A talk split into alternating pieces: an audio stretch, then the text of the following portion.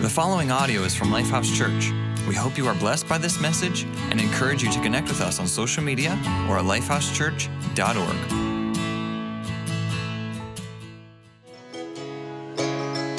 It's me.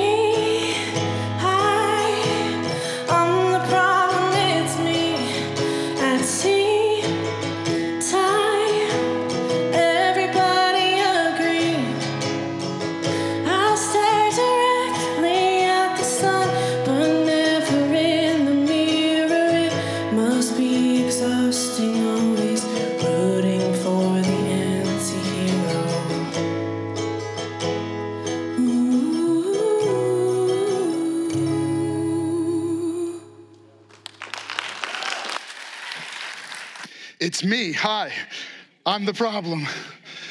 Uh, a, a song sung by uh, some young lady who dates Travis Kelce, uh, who plays for the Chiefs. Uh, some of you are Swifties, and then some of you are, you know, football fans, and so that's how you know them. But you know, why would we as a church even cover this really, really famous song as she kicked off her, you know, from the album, as Swift kicked off her Eras tour, which is some, you know, hundreds of millions of dollars tour, uh, which means clearly this song is really popular. It's me, hi, I'm the problem. And then she sings about how she sees herself among all these just like people that she's like, hey, they're all just wonderful people. Maybe I'm the monster lurching slowly, pierced through the heart. As she sings the song, if you see the music video, um, her kind of alter ego is pointing to a board that says, everyone will betray you. And if you listen to the whole song, later in it, she says that she imagines a day when her uh, daughter-in-law murders her to, to get all her money. So when you hear it, you think, man, she might have some trust issues. A little bit. She, she might struggle with feeling used. People just want to take from her. But here's the thing about really famous songs. They're not famous because it just tells, you know, the story of a famous singer. They're, they're popular, they're a big deal. They make the top of the charts because they say what we all feel. Meaning we relate to it. When you're hearing it, you're going, yeah, it's me, hi, I'm the problem. And then some of you, when you say it, it's sarcastic. Because you feel like everybody's pointing at you like, it's you. You're the problem. And so you're going, yeah, it's me. I'm the problem? And maybe you struggle with some trust issues. Maybe you feel like everybody will betray me. Maybe you have felt like you've even had daydreams or visions of people just using you and taking advantage of you. See, the reason why songs like this make it this far is because they put words to how we feel, and they become lyrics that we didn't know how to say. But we relate to it because we all have had moments in life when we felt betrayed. We all have trust issues. We all have felt used at moments, and there are people that you've had to delete photos of. There, there's people that you've had to remove from your contact list. You've had to unfriend, unfollow, and when another one of your friends posts a picture and that person's face shows up on your feed, it's like you get you feel stung again. It hurts. Oh, and by the way, we live in a world that's incredibly divided. I mean, nations want to wipe other nations off the map. People hate to the point of willingness to murder and destroy and devastate. One group of political people, they don't just can't get along. I mean, they, they would literally want to wipe the other people off the map. I mean, you, we have a hard time with relationships, don't we? Is that at least the takeaway? Man, we have, we're having a tough time with this. And it's not just some other country. It's right here in our home, in our backyard. It's, and hurting hearts create hurting homes and hurting neighborhoods and hurting communities. And that's really what's at the heart of that song. And, and so I want to bring you to a, another poetically written story. It's written, it's included in the Bible, and, and you might not know this, so I'm gonna, I'm gonna kind of quickly give you a background to it, but the Bible is written within two volumes, uh, or in like two, two um, portions to it. The Old Testament, which is thirty-nine books that make up the story of God and man before Jesus, or before Jesus shows up on earth. And then you have the New Testament, which is the arrival of Jesus and, and then the story of Jesus and the church afterward, okay? So the New Testament is twenty-seven books, the Old Testament, thirty-nine books.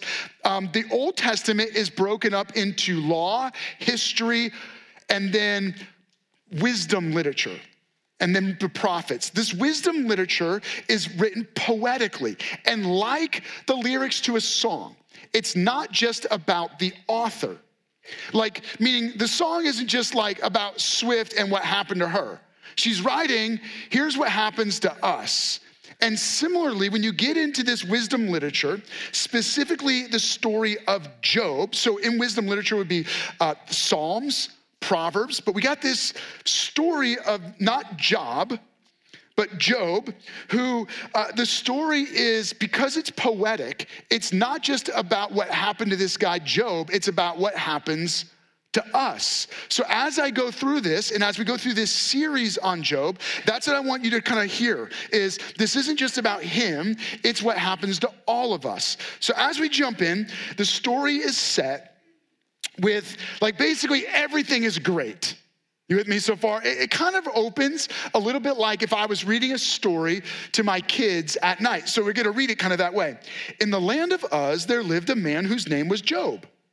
This man was blameless and upright. He feared God and he shunned evil. You with me so far? And so it's poetically kind of storytell teller written, like everything is going great. This guy loves God, he's got a great life, and kind of the most significant riches of his life is this. It's found in verse two. He had seven sons and three daughters. I feel like I can relate a little bit. I got three daughters and three sons, and I feel like that makes me the richest man on the earth. Like, that's the richest part of my life, my, my home, and that, that's Job. And, and then it goes on to just say how great everything is, and part of the reason it's great is because God protects him, God's surrounding his businesses, and so he's incredibly wealthy, he's got a great life. He, he regularly prays for his family. When his kids are getting together and they're gonna have a big birthday celebration back, he stays home just to pray for his kids. Some of you, you, you know what I mean. Your, ki- your kids are going off to college or they're going out for the night, and you stay back and you're just, you're, you're half in tears, half in prayer. God, would you protect it? Help them make good decisions. Help them not to wreck their life and make it, make a decision that they can't take back. Like, that's Job. Job's just kind of, he, his heart's for his family. He wants them to do what's right. He wants them to experience what's best. And then the enemy. So again, you're thinking about it like a, the way a story is written. Uh, and so he goes, the way it's written is like, then the enemy shows up and goes to God and tells God, God, the only reason why Job is loves you and honors you is because everything is perfect in his life. If it wasn't perfect, he'd curse you. And in some very uncomfortable switch that's hard for us to explain, God says, okay, I'll allow you to devastate Job. Look, you think as a pastor, I can explain this stuff? I've studied this. I don't know. You know what else I don't know? I don't know why it's hurt so much in your life. I don't know why marriages fall apart. I don't know why people die. I don't know why you got betrayed and rejected. Like, we don't have easy answers for that. And if there was an easy answer, you know what I think? I don't think it would be acceptable to us. Meaning, if, if I could give an easy answer for why all of the horrible pain in your life happened, you would not accept that easy answer, because it's not that easy. So I love the fact that somewhere in here, there is no easy answer. In fact, this book is forty-two chapters long, and never once does it provide the answer for why all these horrible things happened to Job, because his life just falls apart. His business collapses, all of his livestock, right? Because wealth in that time would have been like sheep and camels and cattle. They all get slaughtered or captured. The hundreds of people that work for him, all killed. Then this verse, eighteen. While he was still speaking, meanwhile, one of the messengers came and was giving a report of all the devastation. While he was still speaking, another messenger uh, showed up and said, "Your sons and daughters were feasting and drinking wine in the oldest brother's house, when suddenly a mighty wind swept in from the, the, the desert, struck the four corners of the house, and it collapsed on them, and they are they're dead. And I'm the only one that escaped to tell you. Job, I'm so sorry. You've lost everything." The next verses that I'm not going to unpack right now. Job rips his clothes. You get it. This is every parent's worst nightmare. He falls on the ground, and then he begins to cry and pray. And he, it goes something like this. "God, I came into this world with nothing, and I know I'm going to leave with nothing. I'm going to worship you no matter what. I can't make sense of it, but I'm going to trust you no matter what." His wife hears this. She's lost everything. And you go to the next chapter, and it says, his wife said to him, "Are you still maintaining your integrity? Like, are you kidding me? Curse God and die. You, you've been faithful to God. Look what he did to you. You've done right. God's done you wrong. Just turn your back on him and walk away and be done with this life." At least that's honest. I'll bet you didn't even know that the Bible had stuff like that in it. That honest. "Thanks, honey. That's exactly what I needed." That's real encouragement.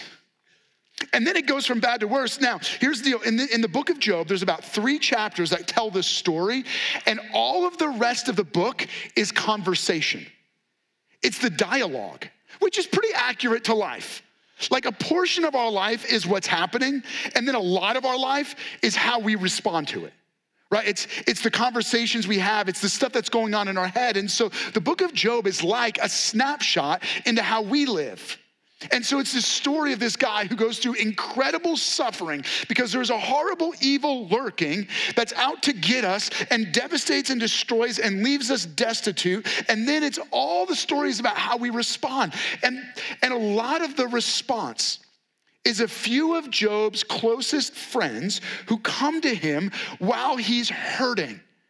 And then this, and the story gets much worse, by the way. We're going to talk about that another time, but he gets deathly sick.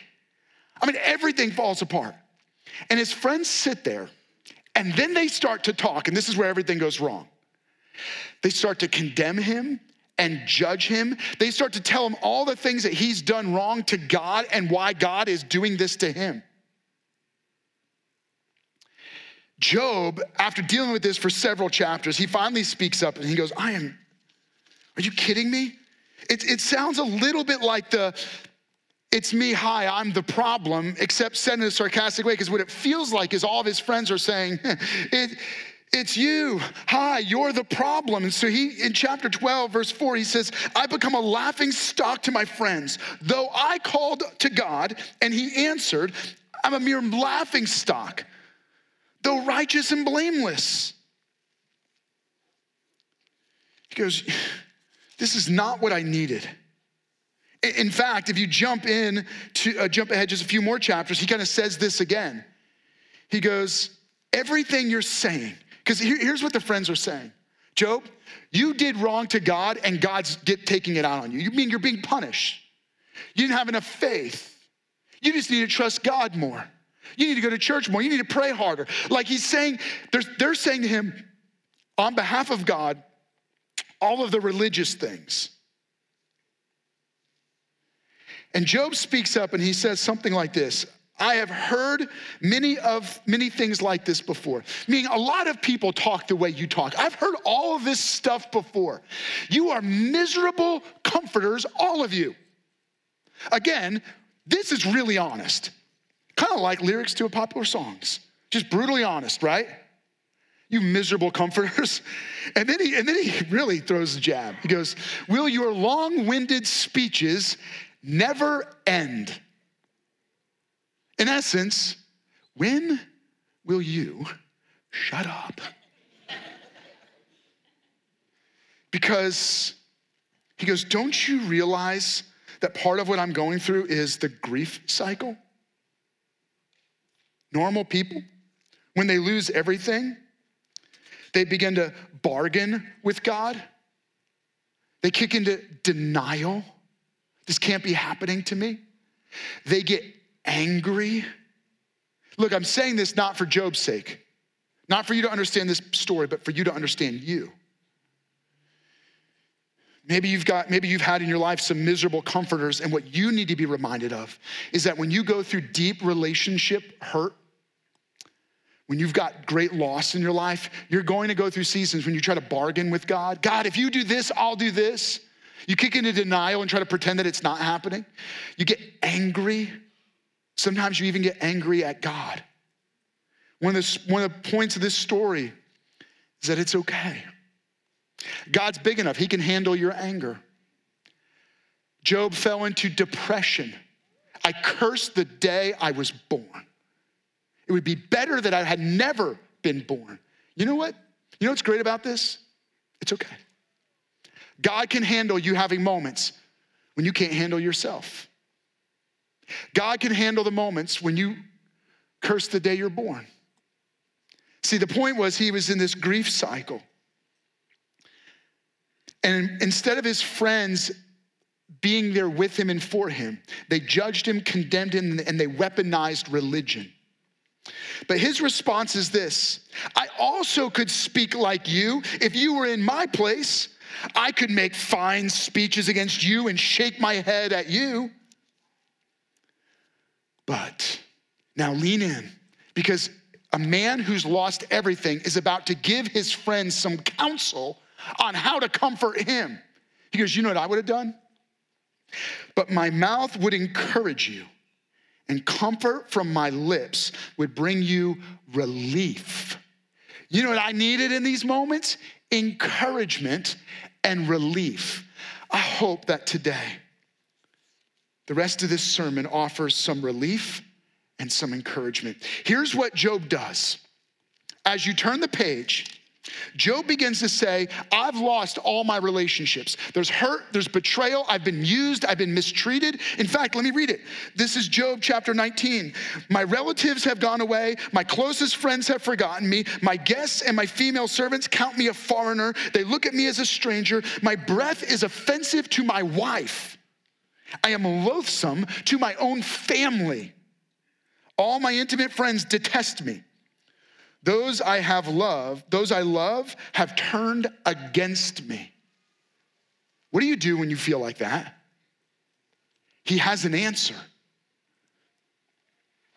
He goes like this: I know that my Redeemer lives, and that in the end he will stand on the earth.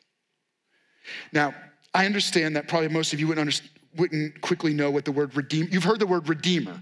Like that's a word that we use in a church Christian context, but you got to go back to this ancient time when like if, if someone murdered a family member, a redeemer defends the family and sticks up for them and fights for justice for the person who had been murdered. In essence, Job is saying, I have been brutally murdered, and God will step in and justify me and defend me and defend my blood.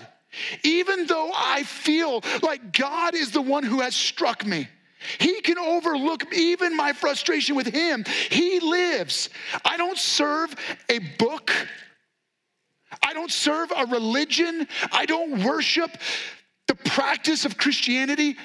Now, this is pre the New Testament. He goes, I, I serve a living God who will intervene and step in and fight for my own murder. I have a God who even he saw me enslaved by injustice, who goes and fights against my slave masters, takes them out and rescues me. He pays the price for my redemption. He avenges me. There's, these are words that are similar to redeemer. He avenges me. He vindicates me, meaning he goes to court and he defends me when I'm on trial. He is my champion in the ring. When I was being bludgeoned by the enemy, he went in and he took the blows and he fought back and he knocks out my enemy. All of that put into the one word when he says, I know my Redeemer lives. And in the end, he will stand on the earth. He'll stand in the ring.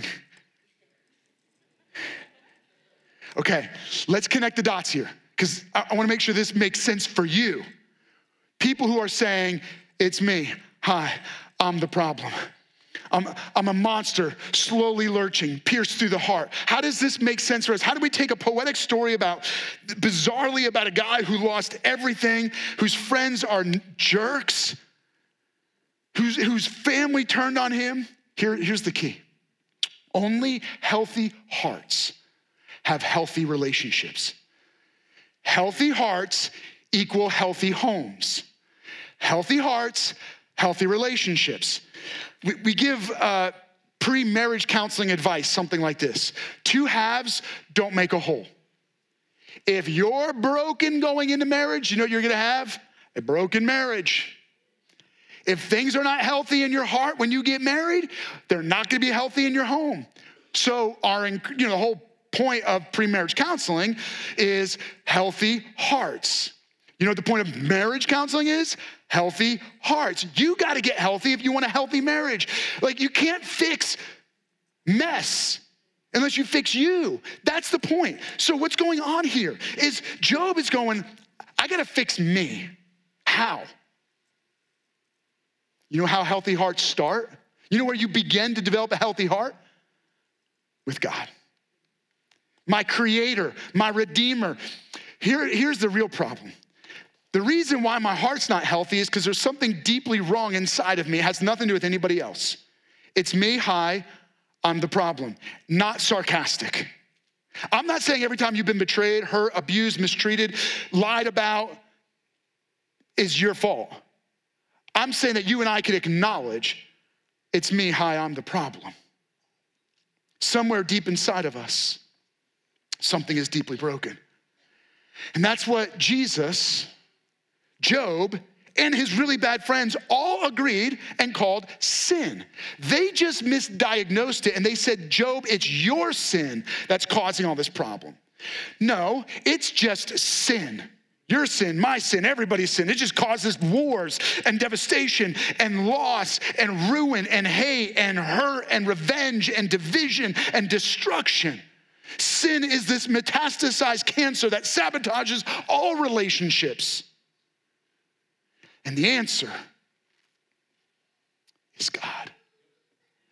I know that my Redeemer lives, and in the end, he will stand the earth.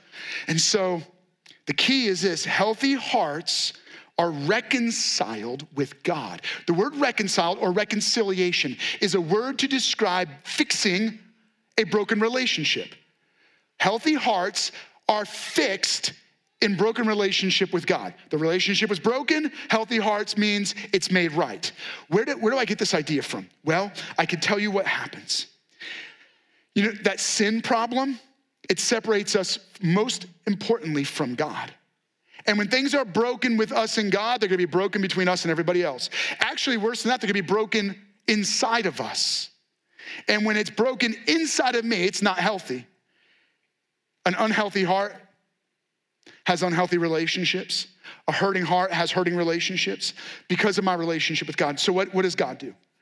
Job is looking ahead to a day when God would step in and take on this blood fight, avenge us, become our champion, our vindicator. When did Jesus do that? Oh, that's right. Not when he's teaching, not when he's healing, not when he's raising the dead man Lazarus, but when he's hanging on a cross, dying the death we deserve.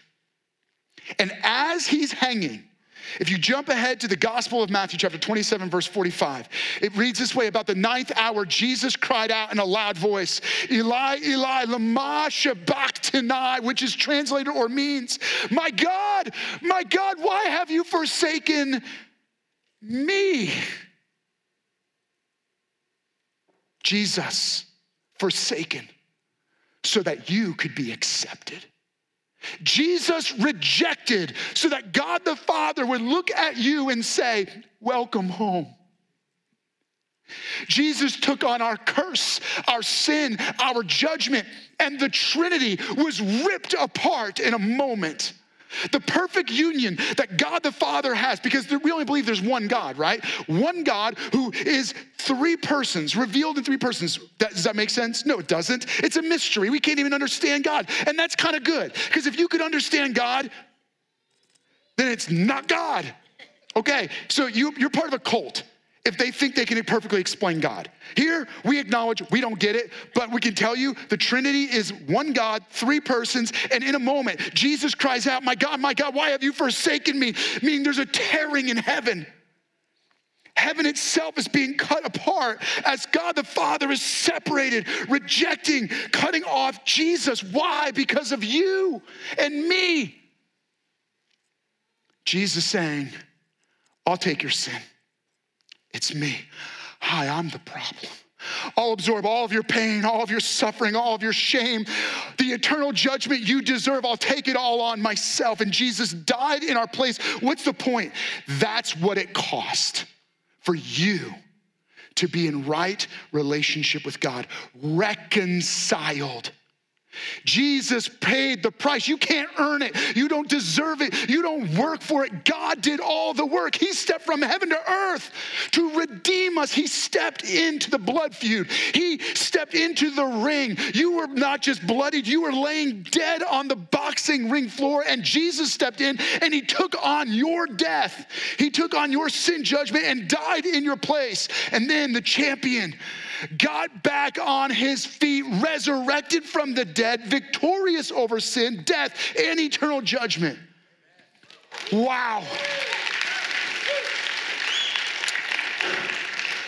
The horror of the cross only makes sense when you think about it through the lens of that's how much it cost to bring you into right relationship with God, to fix what's broken.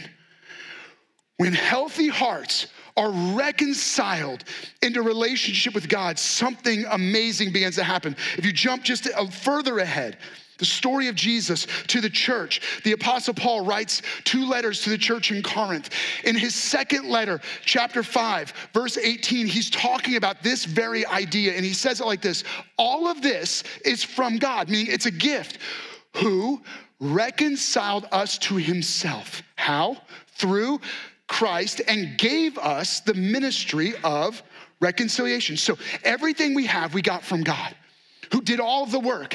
But when he did the work, he gave you the gift, the ability to reconcile relationships with others. Okay, you following me so far? That God was reconciling the world to himself in Christ. God was making all broken relationships right through Jesus. The cross is what heals. You, you know what would heal the Middle East? Jesus. You know what's going to heal the partisanship in our nation? Jesus. You know what's going to heal your home? Jesus. When you and I are reconciled in relationship with God, then and only then can we have healthy relationships. Why? Because it continues and says, what was God doing? Not counting our sins against us. He was forgiving us. He was cleansing us. He was washing us. He was vindicating us. He was our champion. Look, if you need a champion, if you need a, a someone to go in and fight your fight for you, if you need someone to vindicate you in the court, you know you're guilty. You just want somebody to get you off. Jesus doesn't get you off. He took your judgment for you. When you believe in Jesus by faith, you are forgiven, given new life. Can I just pause and say, if that's where you're at, would you put your faith in Jesus? Not religion, not activities, not your best efforts, in Jesus. We're going to put a Q R code up on the screen, and you can scan that. Let us know that you're believing in Jesus right now, that you've put your faith in Jesus. You're here in person, scan that. Join us online. There's a link or a Q R code. You can scan it, fill it out. Let us know, because we want to encourage you and cheer you on as you begin this new journey of relationship with God. Now, I, I got you to this point because I want to make sure that you don't think there's some quick fix. You, you get it? Your healthy heart cost Jesus everything. That's the extreme he had to go to in order to heal you. What did, he, what did the Apostle Paul say in Second Corinthians five, verse nineteen? He, he was at work through Jesus, reconciling the world to himself and giving us the gift of reconciliation. As you're healthy, you make others healthy. Do you know that that's how the story of Job ends? Listen to this. The end of Job, God tells Job to pray for his friends who have been kind of like jerks. And Job prayed for his friends, and the Lord restored his fortunes and gave him twice as much as he had before. As Job prayed for others, his life began to transform. There's a principle there.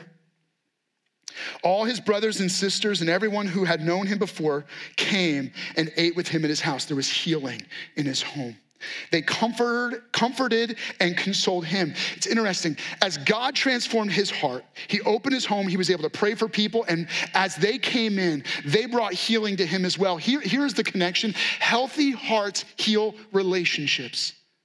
Start with a healthy heart. Your heart needs to be healthy. You need healing. And as you experience healing in your heart, relationships will begin to heal.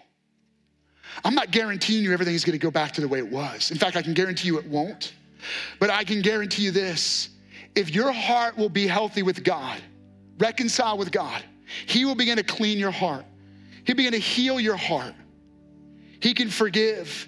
And then what he gives, he what he gives to you, listen to me.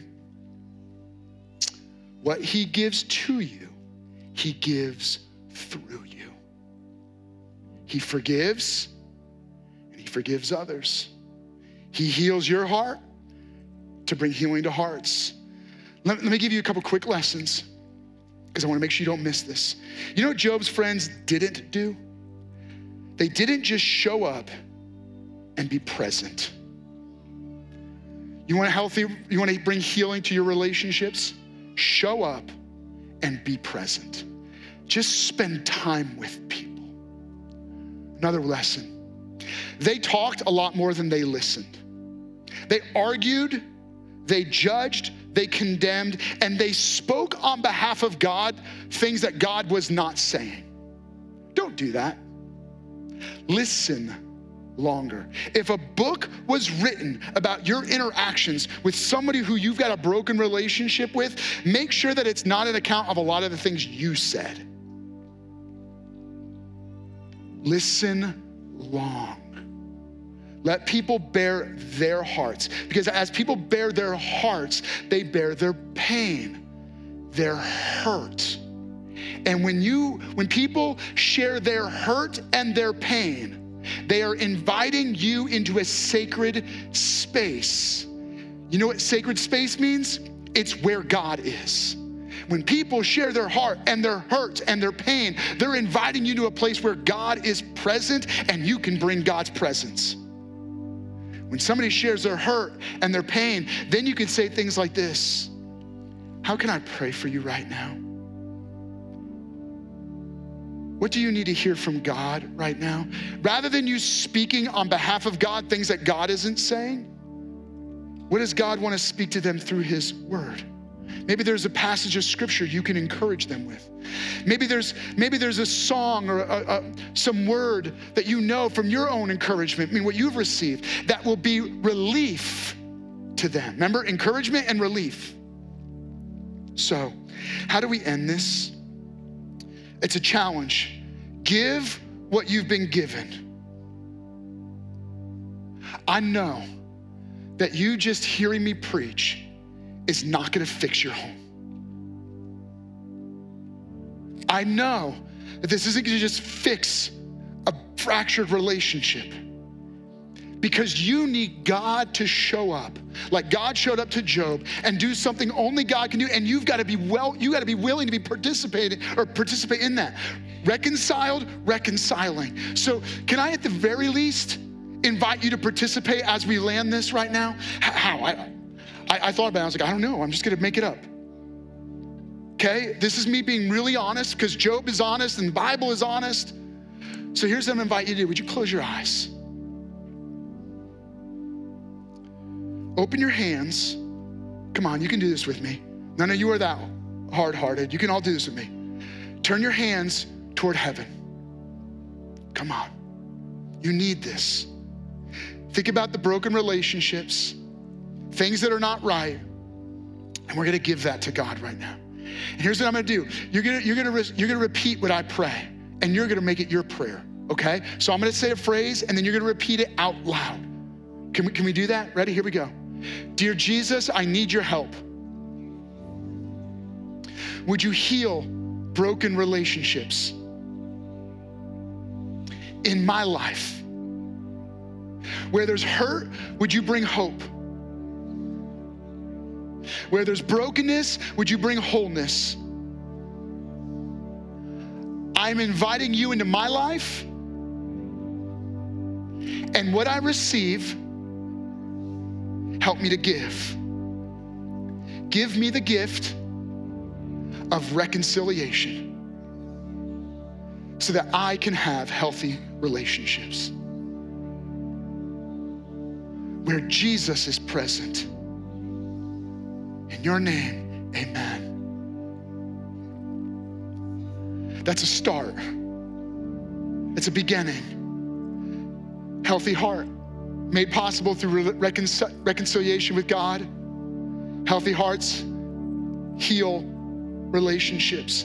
Can I invite you to stand with me? And let's just, what we're gonna do is we're gonna make this our declaration. We're not gonna end low, we're gonna end strong, saying, God, you're a God who holds it all together. You make the wrong things right. So let's celebrate this now. Thank you for listening to audio from Lifehouse Church. We believe that through Christ, life change happens here. So we invite you to connect with us further by visiting lifehouse church dot org.